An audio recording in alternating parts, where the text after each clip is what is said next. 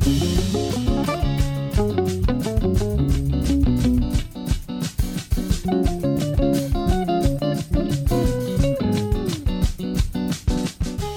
it safe? Who gets it first?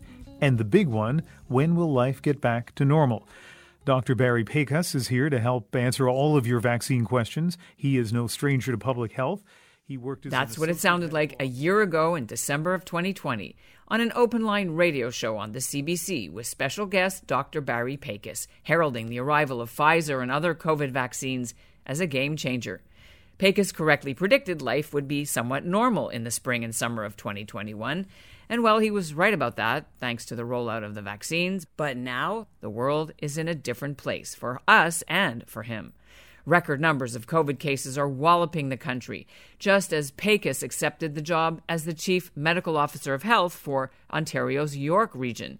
It's an area with nine cities and towns north of Toronto, well over a million residents to look after, including Markham and Thornhill, the most densely Jewish area in Canada.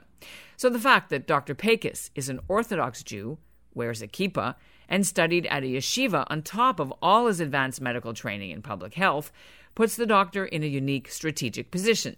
In his new job, as he liaises with synagogues, Jewish schools, camps, and religious organizations to fight COVID, while also trying to personally keep the Sabbath and Jewish holidays, even now with Omicron. And having that time not only to rest, but you know i am not answering my email. I am not engaging with with my computer with with the media whatsoever with covid really um, is incredibly important. And you know if it hadn't have been for that you know i don't know where i would be and more broadly in, in my life generally but certainly during covid. I'm Ellin Bessner and this is what jewish canada sounds like for monday december the 27th 2021 welcome to the cjn daily sponsored by metropia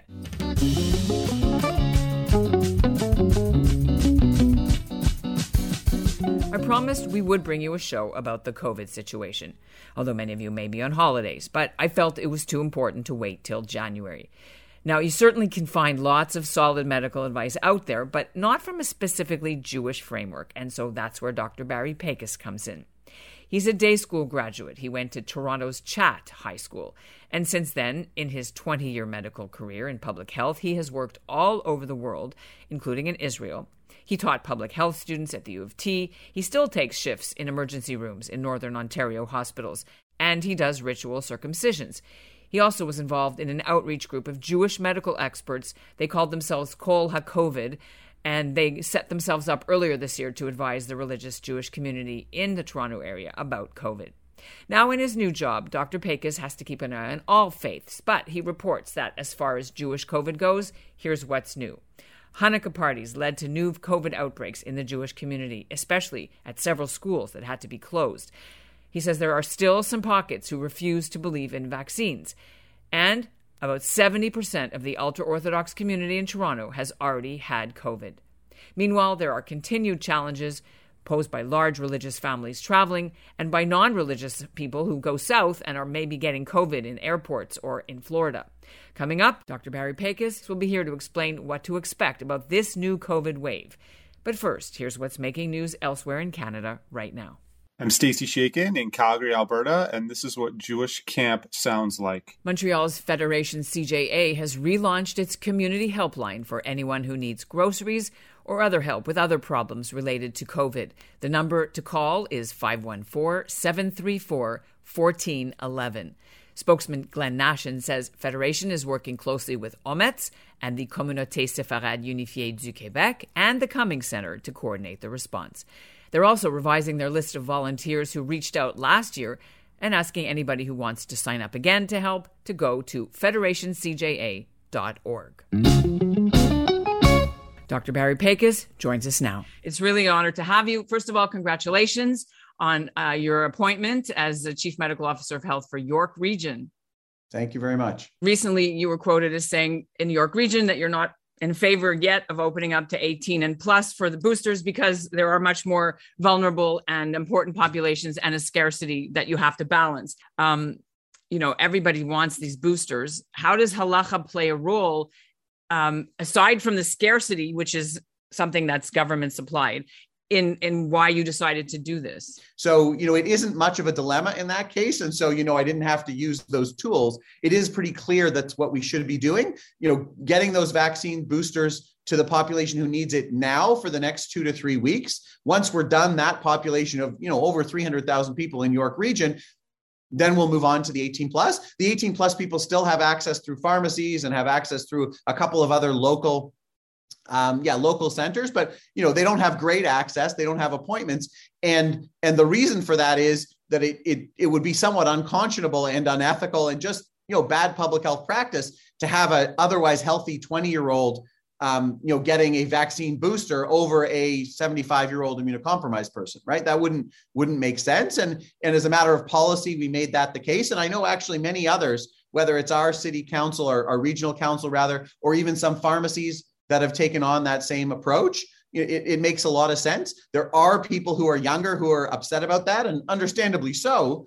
Um, and their but, parents and their parents and their parents, perhaps certainly. And, and I'm a parent of, of five kids, and I understand that. Um, but but certainly, I think people, you know, if you look into it and, and just take a moment, you know, to, to step out of your own personal circumstance, which is what we do and try to do in public health, to recognize actually that I personally um, I'm actually benefiting from those 50 plus having those booster doses because now the hospital capacity is actually more accessible to me as an individual. So, you know, it does take a little bit of thinking and it, it certainly is frustrating not to be able to get what people think, um, you know, that they deserve at a particular time. But I think it makes, it makes good sense for almost any dimension.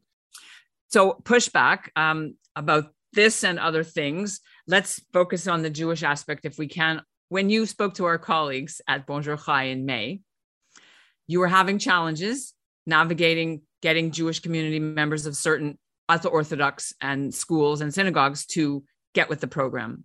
You know, the challenges are still the same. It's the ultra Orthodox community or the Orthodox community in Toronto um, is very mobile. You know, many children per family, um, and both of those things mean that they're more likely to, you know, catch COVID, transmit COVID, um, larger households have been, you know, it's been a risk factor throughout. And more mobile means generally where they're going is to United to to New York or you know certain parts of Europe or Israel, and bringing it back and forth, uh, COVID back and forth potentially from communities where it's spreading at various times.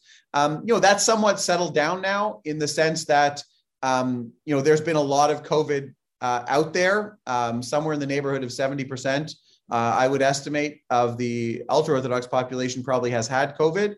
Um, many of them are vaccinated now as well. Um, certainly, you know, it's something I've raised in many forums in that we talk about vulnerable marginalized populations, whether they're indigenous, black, Hispanic, um, uh, essential care workers, for, for, example, you know, from the Philippines, who all have much higher rates of COVID.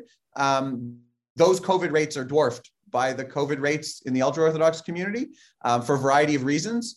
Um, but you know the the acuity at this time uh, and, and, also the size of that community uh, means that you know chances are there are not going to be that many people who are adversely affected now. It certainly has been a, a significant issue before but with omicron and, and how things are transmitting we're going to have to see um, you know how things might change. When we spoke well, when you spoke earlier in may um, you had mentioned getting um, flyers and phone calls that people were receiving in order to dissuade people from getting vaccinated for fertility reasons, what have you. And you went out and you were trying to stop that. What was that like? Talk about that experience. Yeah, so again, that's not in a medical officer of health role, but rather as a community member role. And, and the, the task force we had, COLA COVID, um, the Jewish Community Task Force in Toronto. Um, and, you know, it was just a sort of grassroots approach to countering some of the misinformation that is out there. And I think one of the interesting things about many you know smaller communities and particularly the ultra orthodox or the orthodox community um, is you know they have their own media outlets and those media outlets are connected to many that are in the united states particularly in lakewood for example and so um, there's additional opportunities for people to go down rabbit holes of misinformation and to trust those within their circle for some types of information, whether they be rabbis or other media outlets. Um, and you know that was a challenge at times. I think people have settled now into those. You know, it's been a year, so those who you know still hold on to those conspiracy theories still hold on to them. Um, others have got vaccinated and have, have, moved on, and you know it, it remains a challenge. uh, but not one that I'm addressing as a medical officer of health in York Region. Some of the people who uh, protest vaccines and, and lockdowns and, and passports um, use a lot of uh, yellow stars and uh, neo Nazi terminology. They say basically COVID, every single aspect of COVID is Jewish. I don't know if you've seen some of this stuff. Um, have you had this personally directed at you or other healthcare professionals? And if so, how have you no, I try to ignore that really. And, and I think, you know, I, I, look at it from a very positive lens in that um, I think Ontario, Canada in general, compared to many, many other jurisdictions, of course, compared to the United States, but many others, um, has such a smaller proportion of people who are, you know, anti vax, you know, uh, uh, COVID hesitant. I mean, you know, we have 90% of our population who's had one dose uh, and and you know getting more and more as the five to 11s you know come through.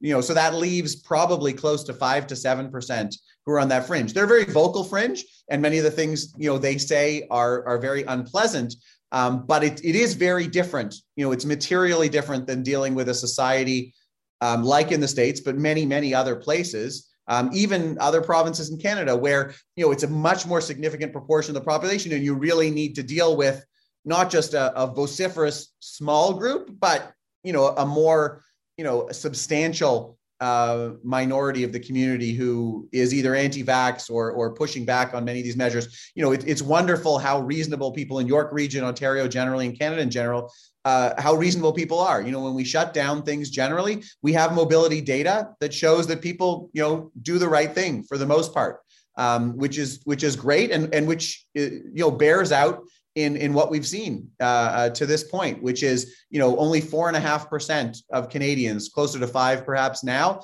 have had COVID yet. It's going to change with Omicron uh, compared to you know uh, the states, which is many multiples of that, 15, probably closer to 20%. Israel, far, far higher. Many places in Europe, far, far higher. And then deaths concomitantly also much lower. So, you know, despite our older population than many countries, we're we're doing very well. So, you know, there, there, are certainly directed attacks at all medical officers of health and and people suing suing uh, medical officers of health for silly reasons. Um, but you know, for the most part, I, I'm I'm quite pleased and optimistic uh, uh about how things have been going so far.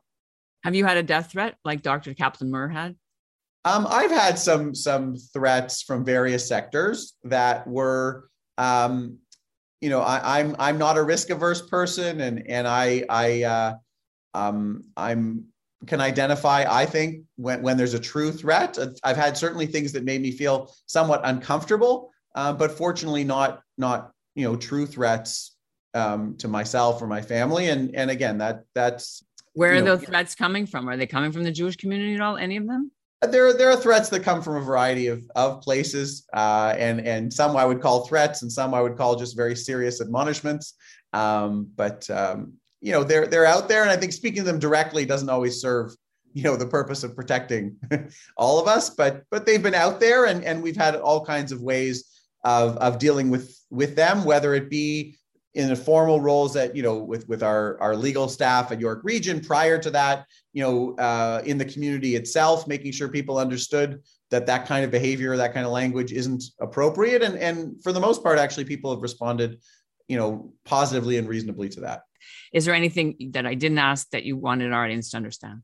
No, I think from the Jewish community perspective, I think it really is an opportunity to think more about community. You know, that's what we've seen over the past two years, certainly. You know, again, prior to my role as York Medical Officer of Health, you really understand what community means and what gathering means. You know, we know that the Jewish community, as well as many other communities, gathers much more than other communities do. You know, people gather for Minyan three times a day. We've worked extensively, you know, and engaged with the Muslim community, and it's been absolutely wonderful because their people, the, the Muslim Community Task Force, understands what we mean when we say we get together three times. They get together five times a day, and how important that is for people. Um, and larger families and and and um, you know extended families and community networks um, that are really important. And, and I think COVID has helped us understand that dynamic. Um, and, and, of course, the halachic aspect of things. I think uh, one of the things that's been incredibly important uh, for me and, and, is to anybody uh, really observant Jews is keep is Shabbat is is having that time. Um, and you know, I think that is a lesson for observant, non-observant Jews alike, and has actually been something um, that I've shared with people uh, who are non-Jewish and before COVID as well, people who work in global health, where you know uh, they're very invested in the work they do, saving global populations and focusing on equity and and all of that kind of work, which is just incredibly urgent, uh, as urgent as the pandemic seems to us right now. And having that space where you don't engage for one day a week is just you know incredibly important for resilience and your capacity to work uh, on these kind of important issues. You haven't gotten COVID yourself, have you? I have not.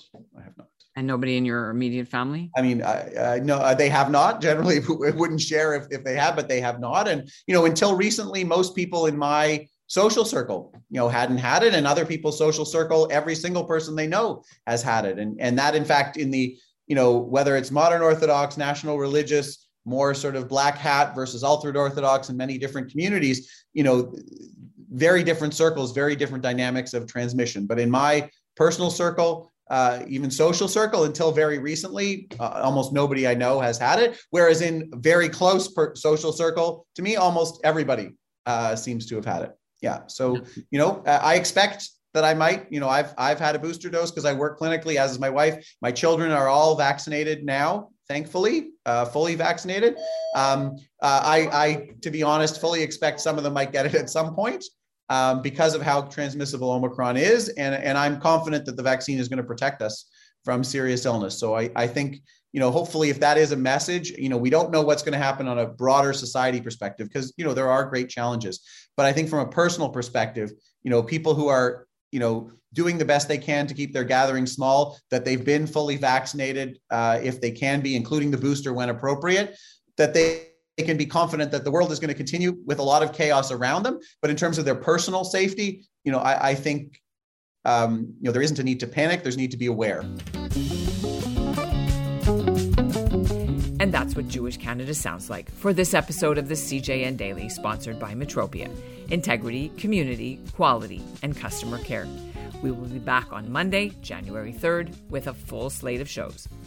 Today's listener shout out goes to Claire Horowitz, who wrote to tell me that she thinks the CJN Daily podcasts are so informative. That's so nice. Thanks, Claire, and keep on listening.